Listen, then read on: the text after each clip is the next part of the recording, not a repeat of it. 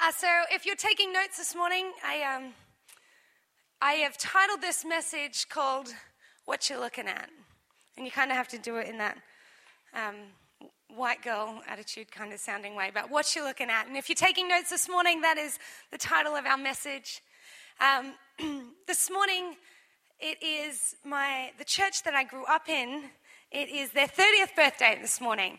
And so my heart is tiny little bit there this morning celebrating with what, uh, what has been achieved there, uh, but it's mainly here, completely here. I'll go and see them tonight.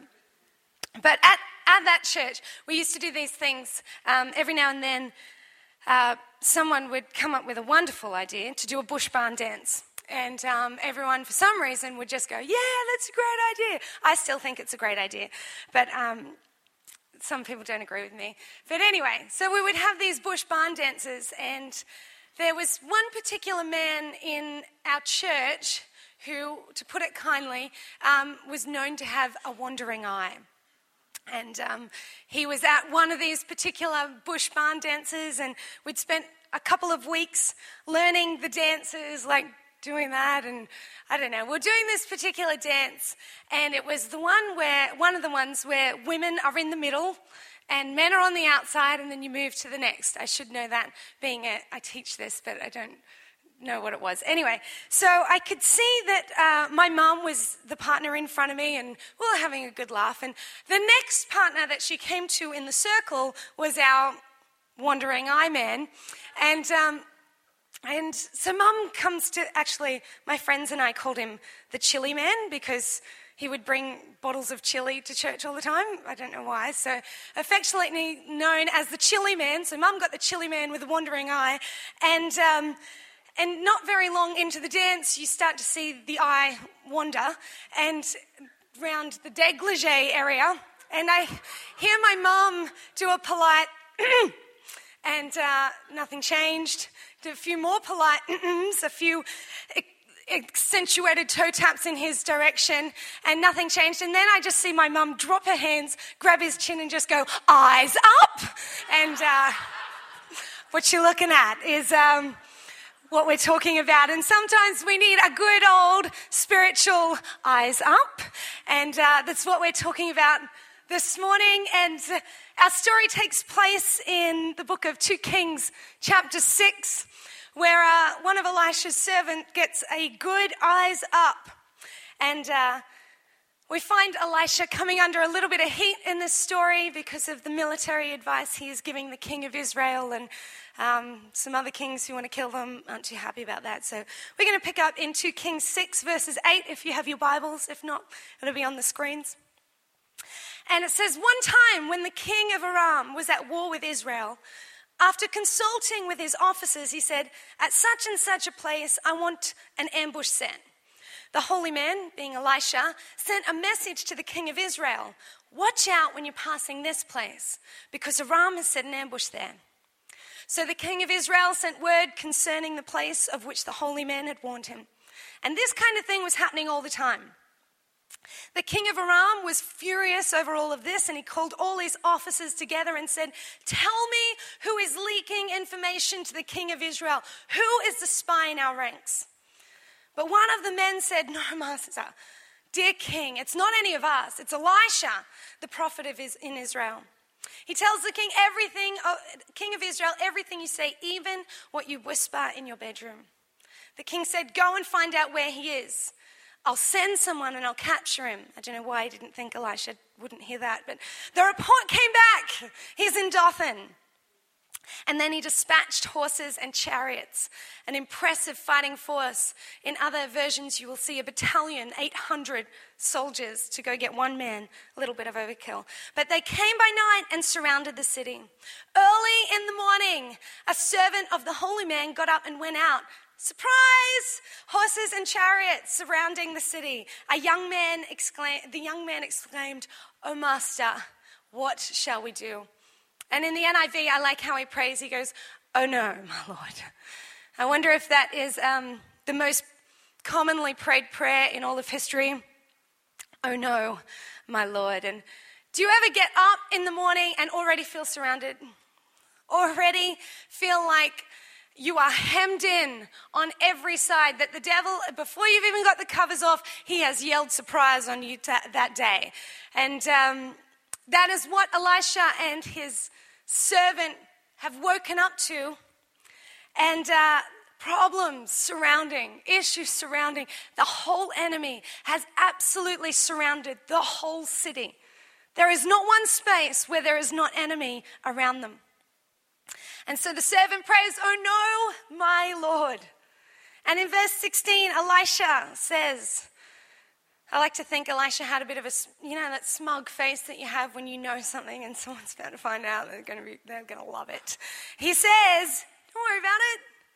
There's more on our side than there is on theirs. Elisha, it's just you and me, man. It's just you and me out here. Now, Dothan's not a big town.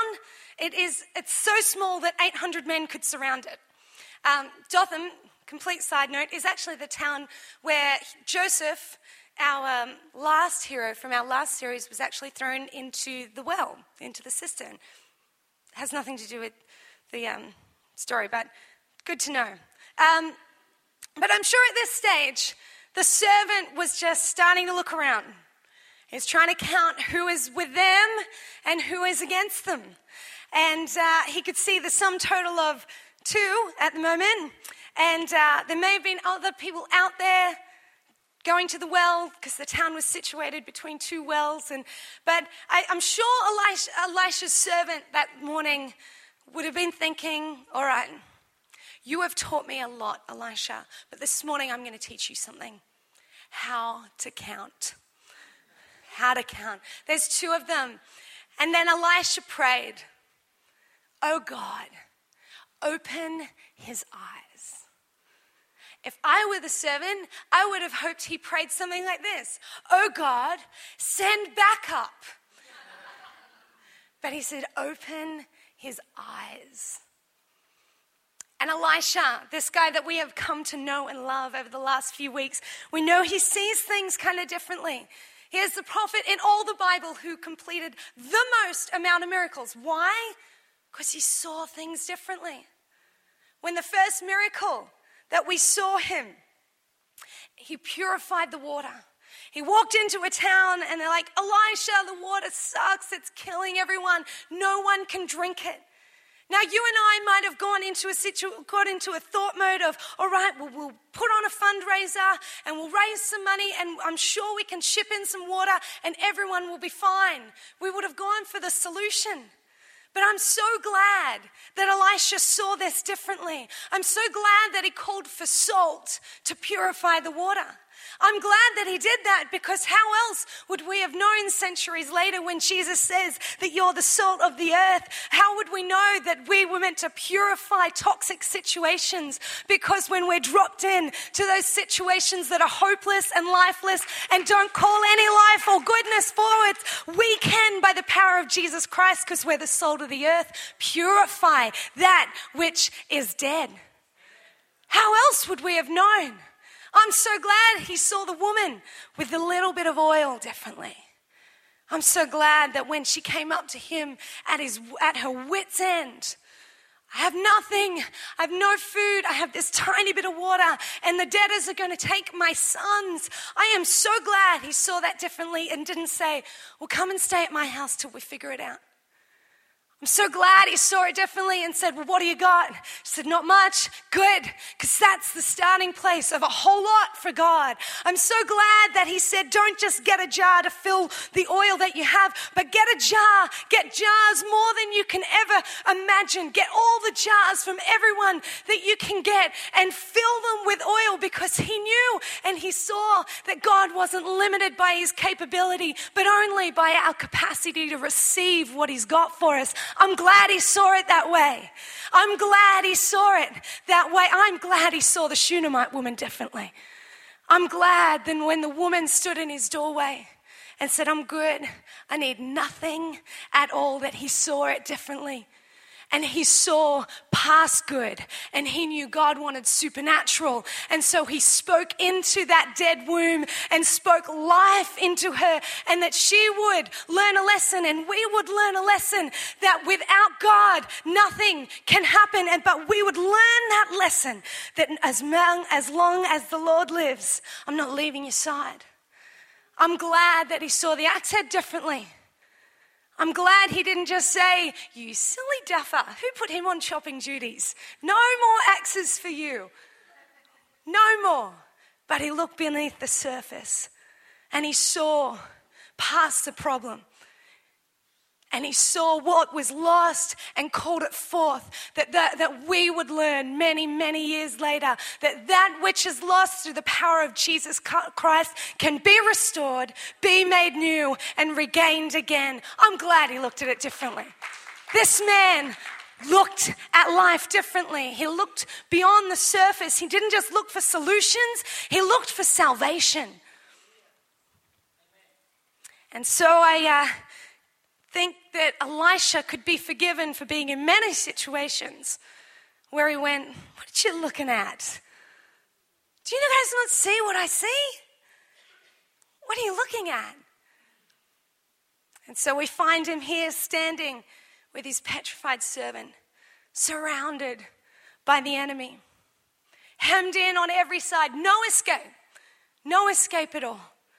And he prays in verse 17 Lord, I pray you open his eyes that he may see and that the Lord and the Lord opened the young man's eyes and he saw. And behold the mountains were full of horses and chariots of fire round about Elisha. Can you see that? The whole hills were filled with horses of chariots of fire Notice what it doesn't say. It doesn't say when Elisha prayed, God sent the horses and chariots of fire. They were already there. They were already there. In Psalm 46, verse 1, it says, God is our refuge and our strength and ever present help in time of need. Ever present. He didn't go missing. Their eyes were just closed to it, ever present. God didn't turn up and go, I had no idea they'd be here this quick ever present. And while they were setting up overnight, he was already there. In Psalm 121, it says, Who keeps you will not slumber. He wasn't asleep on the job while that army was setting up. They were there. They were there. Your help is here. You just need to open your eyes. Some of us need to give a good spiritual, what are you looking at? What are you looking at? Lift your eyes. Your help is here. It's not a question if, if God will send it, it's can you see it?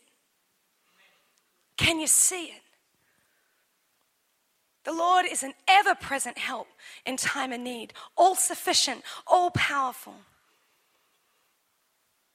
And John 16 33 promises not a wonderful promise, but it gets there that I've told you these things that you may have peace. In this world, you'll have trouble. But take heart because I've overcome the world. There will be days you wake up and you feel surrounded. There will be times that there will be problems that you feel you will never, ever see an answer to. But the hills were filled with chariots of fire. Sometimes we wish that it went Elisha, chariots of fire, and the enemy on the outside. That way, the the enemy would never even get close. We wouldn't even see a problem. We wouldn't even have to go through any of the battles because we just have this guard of protection. We wouldn't actually have to face anything. We wish it would be like that sometimes. We wish there wouldn't be heartache sometimes or pain or failure. But could it be that God is asking us to look through the problem to see his possibility or look through the pain that you might see your purpose or you might need to fail a few times to realize he's faithful? God, he, he protects us. But it doesn't promise that there won't be things that will test our faith. But God says, Look to the hills, for that is where my help comes from. That's where my help comes from. Eyes up. eyes up. Psalm 121 I lift up my eyes to the hills. From whence shall my help come? My help comes from the Lord. Some of us need a good eyes up this morning. You have been memorizing your enemy's face for far too long. You know everything they're wearing, you know everything about it. Eyes up. Eyes up. What you looking at? You still looking at that failure? Are you still looking at that disappointment? Are you still looking at that divorce? Are you still looking at that debt? Are you still looking at that argument, that thing you wish you could take back, that addiction? Are you still looking at that? Eyes up. Eyes up. See that the hills are filled with your answer. Ever present, not late, there, but open your eyes. Take a look at the different prayers that they prayed. The servant, Oh no, my Lord. I actually heard um, a sermon on this the other week, and they were talking about that if you look at Oh no, my Lord, it's the start of the letters is L M N O, like in the alphabet. L M N O. Anyway, um, so that might make you remember something. I don't know. Anyway, Oh no, my Lord was his prayer. And then Elisha, open his eyes, O Lord. Open his eyes. Both prayers are a direct result of their reality. It wasn't their circumstances that changed, it was the way they saw their circumstances. They were both in the very same circumstance. How can one person be going through that and one person going through the same thing, but you have joy? How do you have peace? How are you getting through that sanely? I left my eyes. I see something different. And your prayer life will be a direct result of your reality, what you see. Elisha prayed very differently to the servant. The servant prayed as if they were done for. Elisha prayed because he knew his enemy was done for. And what I want you to take from that is what your eyes are open to, is what you'll have access to. Hello. What your eyes are open to will determine what you have access to. Elisha could pray that prayer because he knew what he had access to. If your eyes are shut to it, how will you know to call on it? If you think you're alone and surrounded by the enemy, your prayer will always be, Oh no! But when you know that God is on your side, it changes the way you speak. It changes from I'm broke to I'm blessed to I don't think I'll make it to God will make it. I am heartbroken, but I know that my God can make me new again. I don't see an answer in this, but I know God's got it. It changes the way that you speak when your eyes are open to what you have access to. Too many of us today are living in defeat. Yes, we, we say that Jesus is our Savior, but walk around defeated. Lift our eyes the next verse talks about the armies, and, and it was almost as if the armies of the Most High God were just waiting, waiting on Elisha's word, on your word, Elisha. On your word, we're ready. And verse 18, when the Arameans attacked, see, just because help was there didn't mean the attack didn't come.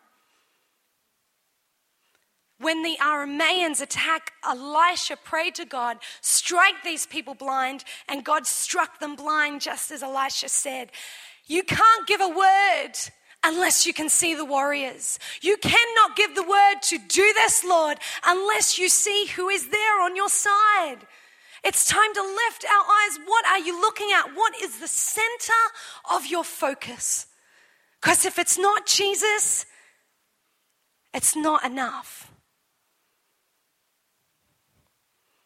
It could be that God is trying to show you that His power and His restorative power, His saving grace, His forgiveness, His provision is the very thing He wants to show Himself through the thing that you're oh knowing about. See, at um, the start of this year, God used the pain of hunger through the fast we were doing to lift my eyes to something. And up until January this year, I was actually very fearful of staying at home on my own. I'm a grown woman and I wouldn't stay at home on my own. I would always, Luke would go away and I would always go to my parents or to my sisters. There was just no way, come on, I live in Waratah. I wasn't staying on my own. And I remember we were nearing to the end of the fast. And I was walking up the road to my parents' house, and so vividly, I felt one there and one there, two enormous guardian angels. Never have I experienced that before. Never. I could sense the armor they were wearing. I could sense that they were carrying shields. I could sense that they had swords. I knew they were with me. I've never ever known that before. And then I, I obviously started praying about that. Um, that was new for me. And then the Lord showed me exactly where they stand as I slept one at the front door and one at the back. And I have never been scared to sleep in my house alone ever again because my reality has changed. I see my protection. I don't, I don't know where they are right now. If you're thinking, are they with you? Like, do they follow everywhere? I don't know. But I knew that day that my eyes were lifted from my fear to his faithfulness. And never again will I worry about whether I'm protected on my own, because the truth is, I'm not on my own. I am covered and surrounded, front and back, by my Lord and Savior. And it was only a few weeks after that, I went up to Fingal Bay. The family was going up to Fingal Bay for the, uh, for the weekend. And I went up early because I wanted to get a run in and a swim. And I, I, did my run and I went for a swim. And if anyone knows Fingal, you can walk out a long way before it gets deep. And so I had walked out a long way. And um, I was just there having a paddle, I was on my own. My, the family wasn't there yet. And out of the corner of my eye, I could see a man walking into the water, and he was fully clothed, and he walked straight up to me. It took him a while. Um, but he walked straight up to me and engaged in this conversation. And the moment he started speaking, I thought, oh, I'm in trouble here. And the conversation went along the lines of, Are you alone? Well, who are you with and where are they? And the moment he had asked me that, my spirit just went, now. As if I was commanding those angels that I had seen weeks before. The moment my spirit prayed now, he just turned away and walked away. My reality changed because my eyes were lifted. And you don't know what you have access to unless your eyes are open to it. I knew to give the word because I knew who was waiting on my word. Who's waiting on your word to go to battle on behalf of you? And I'm not saying angels are meant to appear everywhere. You know what? I could have learned that truth from the word. But somehow my eyes were lifted that day. And I'll never be the same. You might think that's weird to talk about angels. Well, Pemmy says, nah, it's not, so it's not.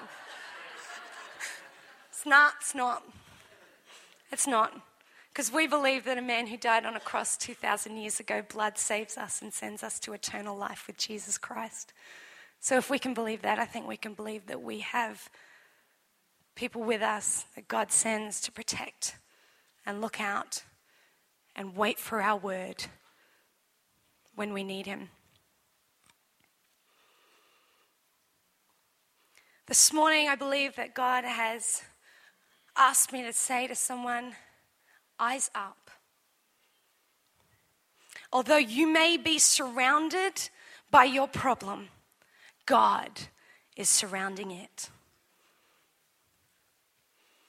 You've looked at that problem long enough. You have looked at that disappointment long enough. What went wrong? What's going to go right? Lift your eyes to the hills, for there my help comes from. My help comes from the Lord who made heaven and earth, and he does not slumber. Lift your eyes. Could it be that God is not taking away that problem because He is asking you to look through, see it through, see through it to see the greatness of God? Because if we never went through anything, we'd think it was us that was strong. We would think it was us that was just getting by. But sometimes we need a need to show his supply. We need a problem to, so, to show his prosperity. We need to look through something to see how good God is. After all, we look through the symbol of death to see Jesus Christ, our living and breathing Savior. What if he's calling you to look through that very thing you wake up and go, is it there again? Am I surrounded again? What if He's calling you to look straight through that and look to the hills? That is where your help comes from. Lift your eyes, church. Lift your eyes. Yes, there has been some shocks along the way and disappointments, and I didn't plan on that. But God is the same yesterday, He's the same today and he'll be the same tomorrow. He is your ever present help in times of need. 2 Chronicles 16 9 says, For the Lord, the eyes of the Lord search back and forth across the whole earth, looking for people whose hearts are perfect towards him, so he can show his great power in helping them. You don't need great power or help if you don't have great opposition or great need. God is looking for those that He can show Himself great power in helping them. Paul says in Philippians 4, and, and it's such a common verse, everyone, lots of people would know it. But I know how to live on almost nothing or with everything. I've learned the secret of contentment in every situation, whether to be full of stomach or hunger, plenty or want, for I can do everything God asks me to do with the help of Christ who gives me the strength and power. You don't need strength and power unless there's something coming against you. God is here. God is your ever present help in time of need, and He is looking throughout the earth to see if there's someone looking to Him so He can show Himself faithful. You don't have to carry around that hurt and disappointment and the problem. It does not have to surround you. Look to the hills to see what is surrounding it. It is the Lord Most High, your ever present help.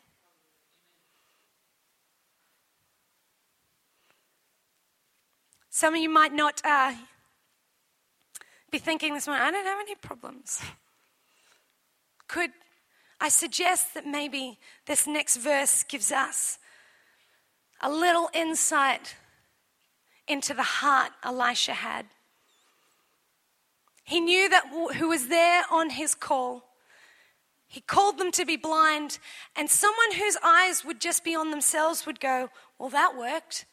Let's go back in, we'll take the water, we'll do our thing. But in the very next verse, Elisha calls out to the enemy and says, Hey, not that way, not this city. I will take you to the man you are looking for.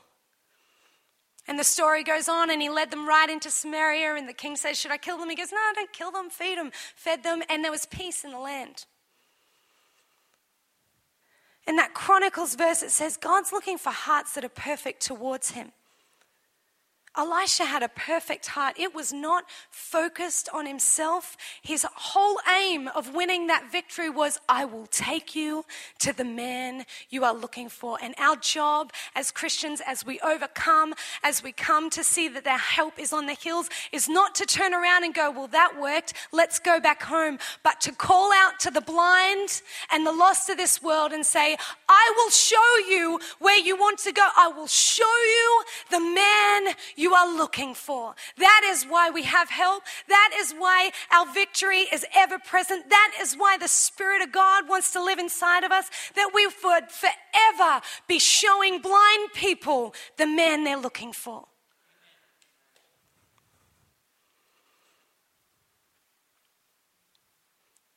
What you looking at? What are you looking at? It's very easy to tell. It's usually what most your thoughts are contained with. I just can't get off that thought. It could be a sickness, it could be a failure, it could be, I don't know what problem's surrounding you. I don't know what you woke up to when the devil said, surprise. We got a bigger surprise. And if you can't see it, if you're just going, I can't see, I cannot see a way out of this. Elisha prayed that that servant would open, his eyes would be open. But there was a day where Elisha needed Elijah to show him a horse and chariot of fire.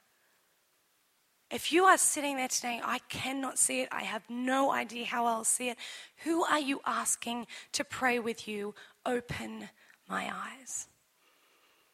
Because not once did we see a chariot of fire was the person on their own. We are in a church that we would stand together and we would ask people to say, Open my eyes. That's why I love the men's mentoring thing that's starting up. That people would get together and go, Pray with me. Open my eyes. I can't see out of this. What are you looking at this morning? I've um, asked Phil and Joel to do a song this morning, which I find is highly appropriate. That'd be now. And um, and the, the uh, chorus says, Through it all, my eyes are on you.